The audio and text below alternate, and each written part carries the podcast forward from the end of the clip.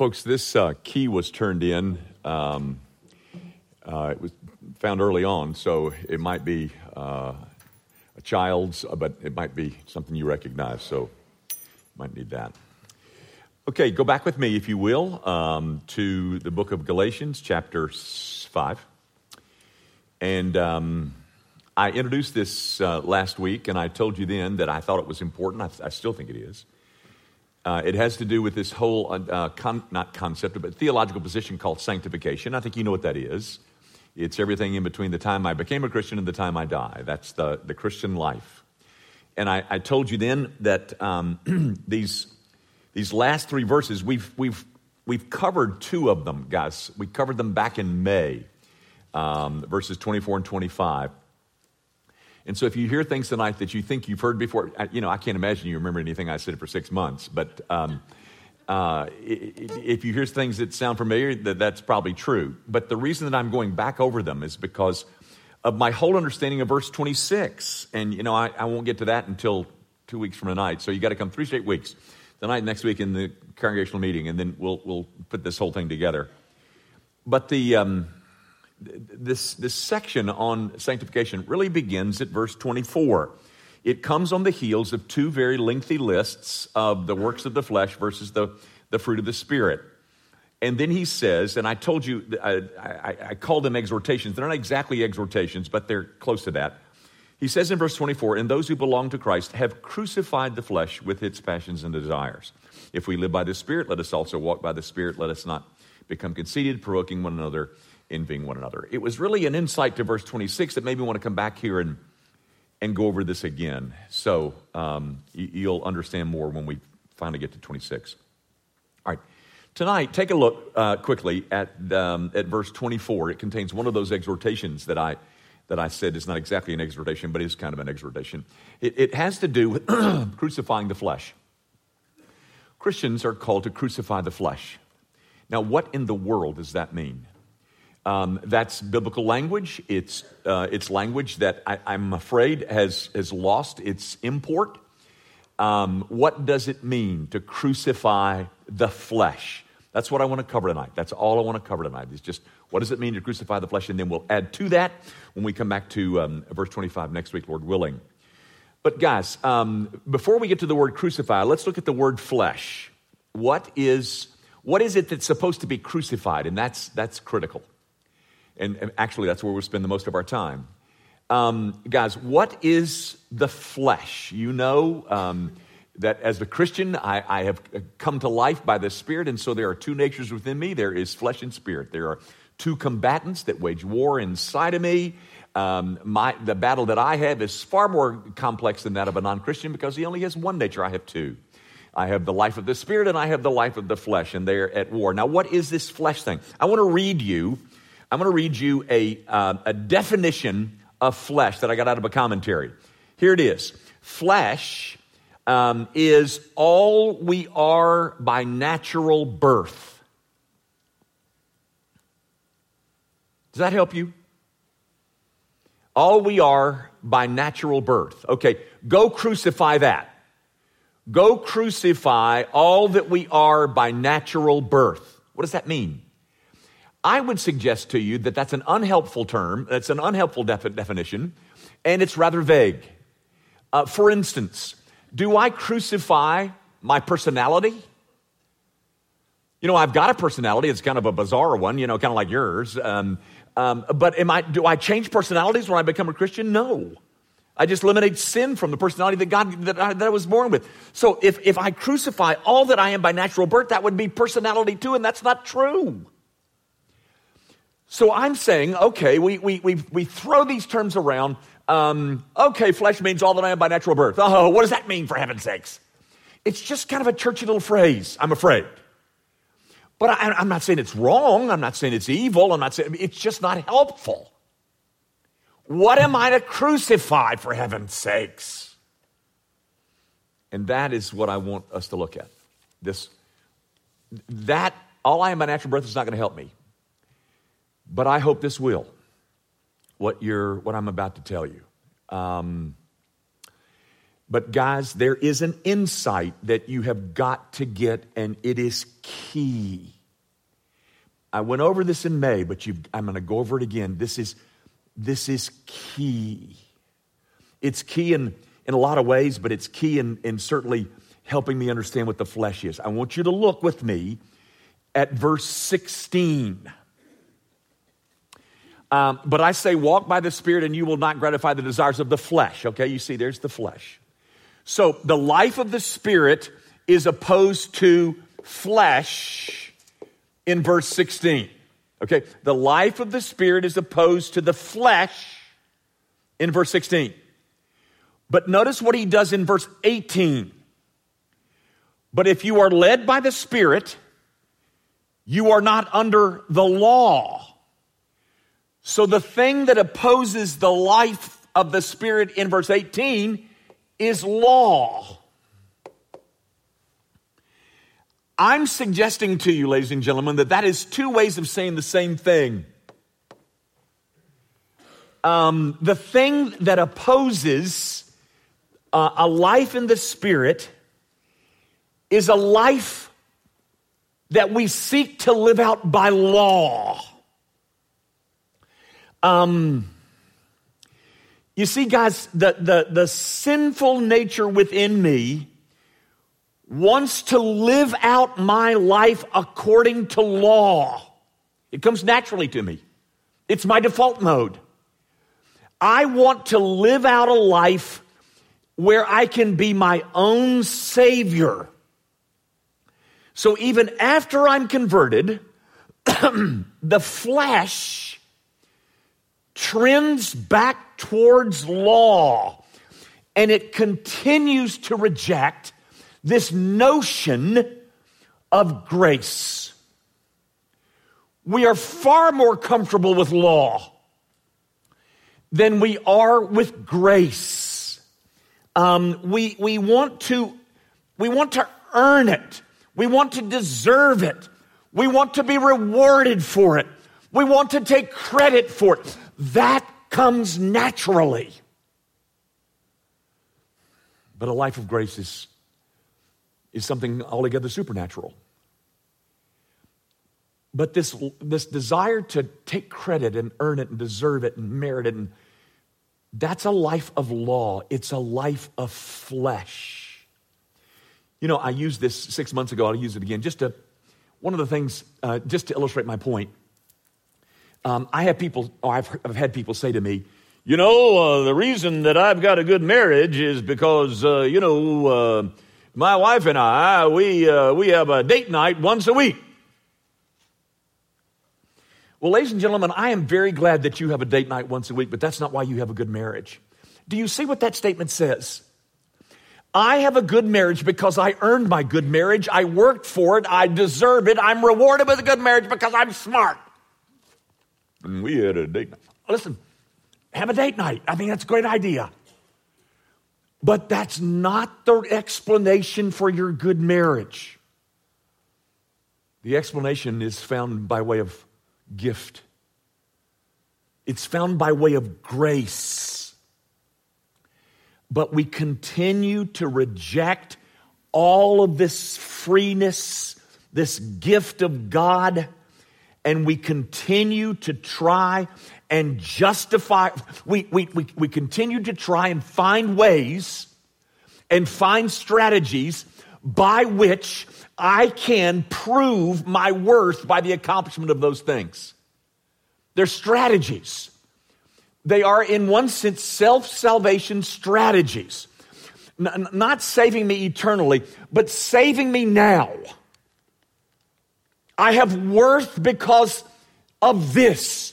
I have identity that's tied to that. I try to find things and I develop strategies that will help me come up with a sense of my own value. That's flesh, ladies and gentlemen. It's it's law. Um, I am always, I find myself always in search of things that will give me worth. It may be money, it may be kids, it may be family, it may be success, it may be thinness, it may be beauty. It, it, but I'm in search of those things that I can prove my identity and worth without Him. That's law. I am going to establish my worth without any reference. I'm going to do it via my performance. And that, ladies and gentlemen, is the thing to be crucified. There is a sense in which the sin of all sins is the lack of trust in God's grace and goodness. And instead, we opt for law. We're far more comfortable with that. We're far more comfortable with establishing our identity by strategies that I've developed that come right out of the flesh. This is how I will be happy or valuable. I will get this. Um, it's a desire to save myself, that is, save my sense of worth, save my sense of identity without God, or establish my worth, or make my life work, however you want to say it, without Him. That, ladies and gentlemen, is flesh. Um, that sinful nature that is still within us, it generates all of these ideas as to how I might meet my own needs without God. You know, I, I, thought of this, and I'm not sure it's a good illustration, but I'm going to use it anyway. So let's just say you've got a daughter, and your daughter falls in love with the wrong guy in your, your estimation as a parent. So, us to the rescue. And here's what we start doing we start dropping little hints about um, how slovenly he is and how irresponsible he is because we'll fix this. We'll fix this via pure flesh. I'll fix this. Here's another strategy I have, and I know how to get this thing over with. All I got to do is just undercut him and show her, you know, by little things that I drop and say that what a creep he is. How's that working for you? How did that work for you? it's just it's just searching for ways to make my life m- more workable without any reference to gifts and grace um, I'm going to get this. I'm going to have this. I'm going to be this by law. And that's flesh. And that, ladies and gentlemen, is the thing that has to be crucified. That's flesh. Now, what does the crucify part mean? You know, I, I, mentioned last week the Da Vinci Code about the guy, the albino that beat himself with a chain.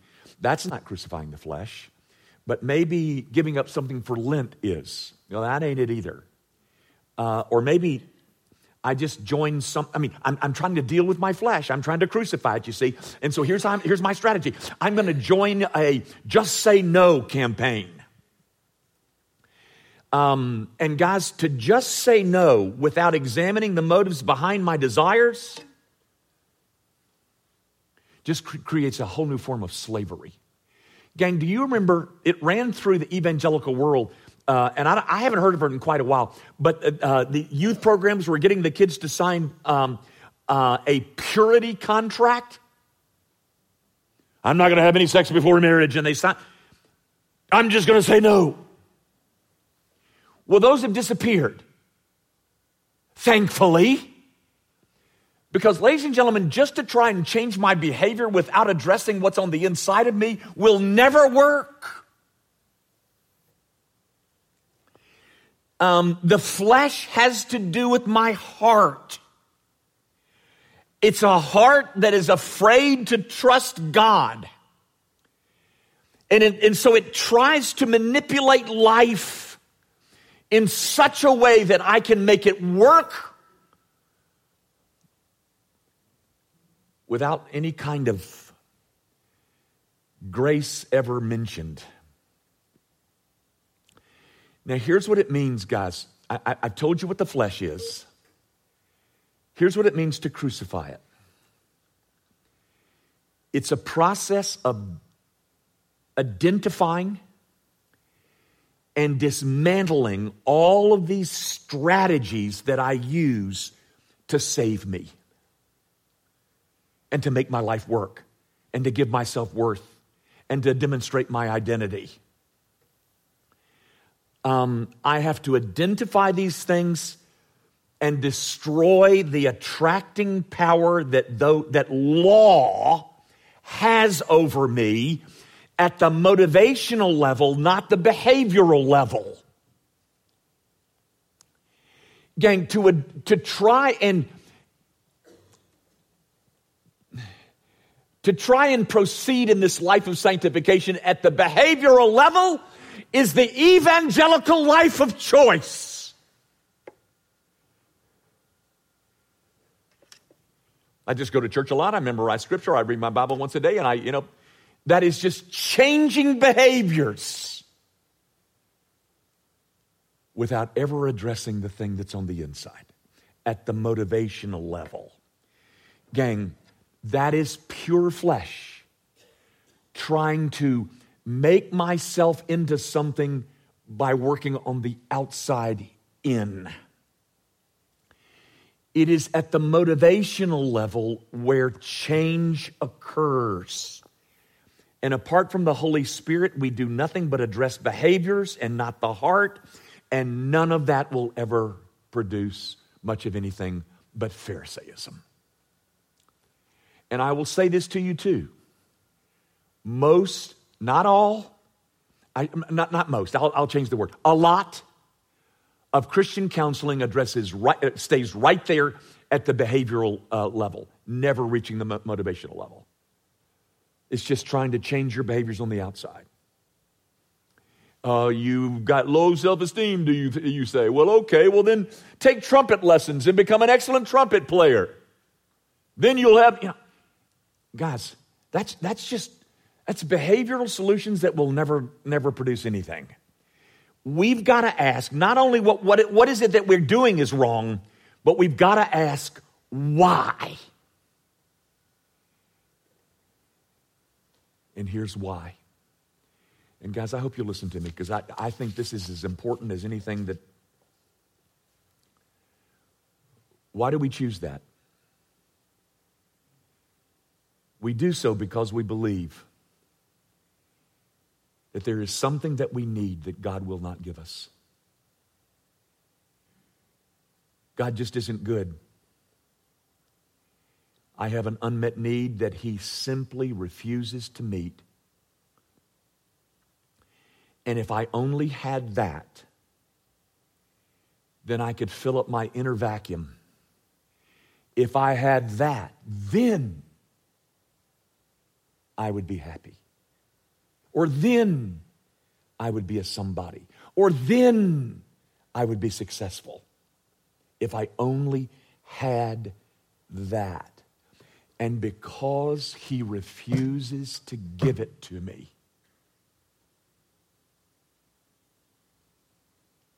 I'm going to have to take this matter into my own hands. I'm going to have to develop another strategy that will help me fill up this vacuum that I have inside. And so I'm going to go out and take trumpet lessons. I'm going to get a hitting coach. I'm going to I'm going to go on a diet And I'm going to be back in a size four before Easter.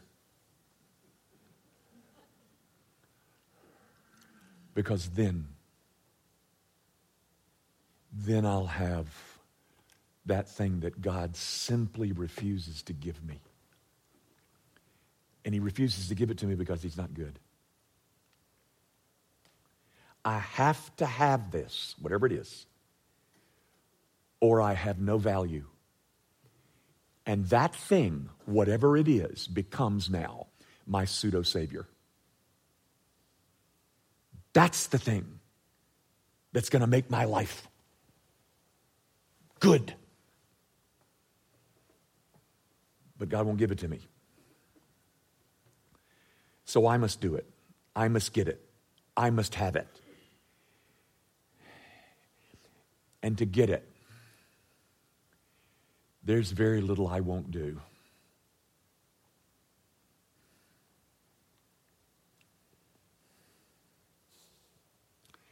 And it all, it all starts because we're, we're convinced somehow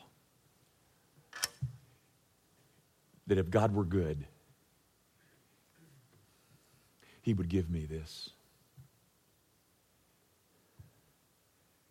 but he hadn't given it to me, and thus he is not good. Okay, guys, I've given you two definitions, or I've sought to flesh, strategies that I have developed that enable me to demonstrate my worth, my value, my whatever by performance. That's called law, that's called flesh. Um, and I've told you why. We, uh, we develop those strategies, and our heart is oh so willing to go along with it. you know, I think I've told you this before, but Calvin said that the heart is a veritable manufacturing plant of idols. You can spit out those things and those strategies and those ideas and those schemes just by the minute. And so it's that I'm called to crucify. Now, let me tell you, let me give you, you know, you, everybody loves a list. And this I haven't said to you before, but I want to give you a, I don't know, I hate to do this because it's all, okay, step one, step two, step three, step four, and now I'm, I'm, I've crucified my flesh. I, this is just, this is just a place to start, guys. It's just a place to start. I told you that you identify and destroy those those things, those, um, uh, those strategies that take me away from dependence and reliance upon the gifts of God. Okay, so having done that, uh, uh well, first of all, the first thing that you've got to realize is that this battle is not outward, it's inward. It does not have to do with your behavior, it has to do with your heart. Your heart is sick, just like mine and your heart is used to, loves to, prone to, tends to default to this. I got a daughter that's in love with the wrong guy. Watch this. I can do it. First of all, uh, we, we, we, we understand that the battle is internal, not external. The flesh that we're this is the inner man, it's the heart that's the problem. Secondly, the most prominent weapon we have at our disposal against our own flesh is the sword of the Spirit, which is the scriptures. So every time I am tempted to come up with my own self salvation strategies, what I, what I hope to do is that I turn to what God has said, not some kind of strategy that I can pull off by strength of will. you watch this.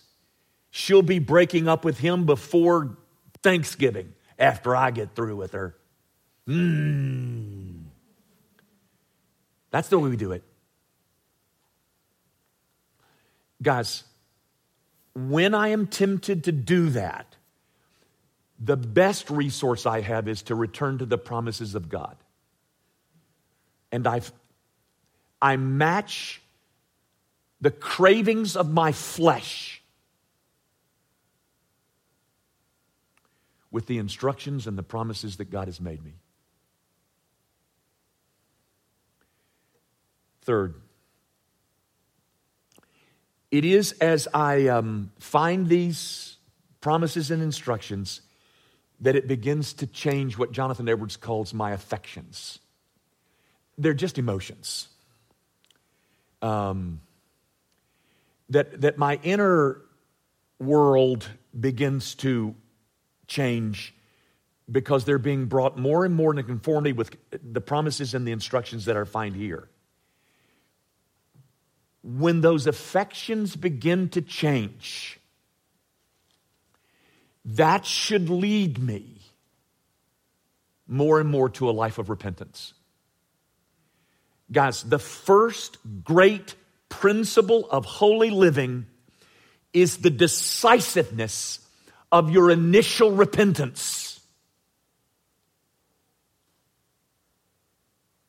So nobody could do you a better favor than to teach you the law, the Ten Commandments. And maybe they will show you just how far we fall short. Guys, um, you know the um, you know the six seven commandments about adultery, the six commandments about murder. Um, uh, you know, it doesn't say thou shalt not kill, it says thou shalt do no murder. Do you know that I am not a murderer? I've never taken a life, not one. How about that? I know you're comforted. But if you read Matthew chapter 5, where Jesus says, Thou have, you have heard it said that thou shalt not uh, uh, murder, but I say unto you. And then he begins to include things like anger and contempt and superiority, an air of superiority. All in one little paragraph, three or four verses, which tells you what the law really means. And so, you know what I'm in the room with tonight? A room full of murderers. Once I understand the depth of my sin, then maybe my repentance will be more decisive. There is a salvific repentance, that is, a repentance that starts the Christian life. But there is an ongoing sanctifying repentance.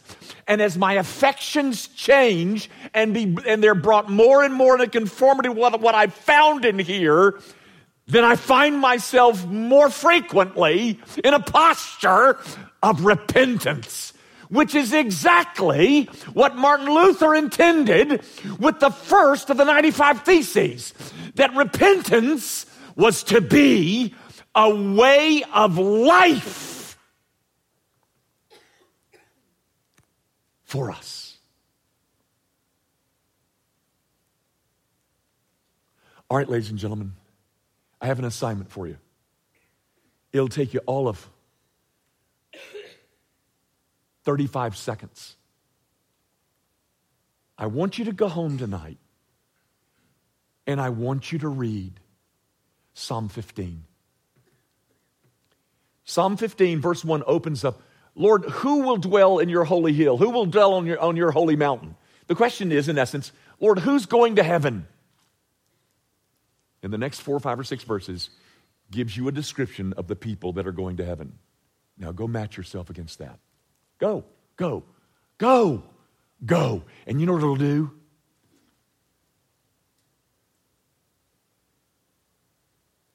It'll make a repenter out of you. The first law of holy living, guys, has to do with the decisiveness of our repentance. Repentance is something to be maintained ongoingly. Um, if we understood what Luther understood, we would find we would find ourselves more frequently repenting. But you know what else we would find among us?